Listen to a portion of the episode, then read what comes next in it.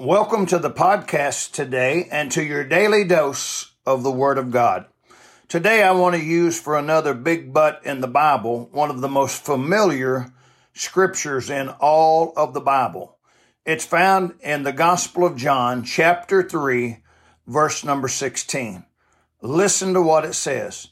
For God so loved the world that he gave his only begotten Son, that whosoever believeth in him should not perish, but have everlasting life.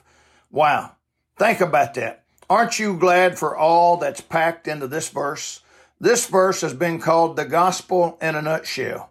I mean, man, it is packed full of great biblical truths. Listen to what we can learn from this verse.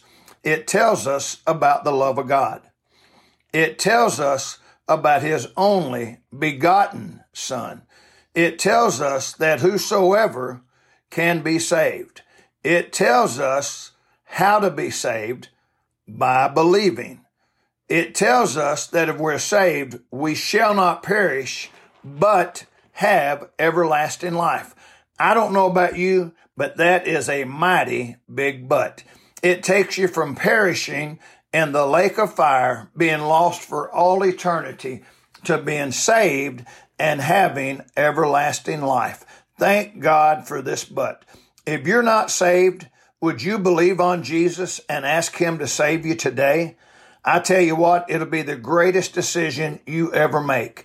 It could be the difference in you spending eternity in hell or being saved in heaven. In fact, it will be the difference. I pray today that if you're not saved, you would ask Jesus to save you today. May God bless you and have a great day.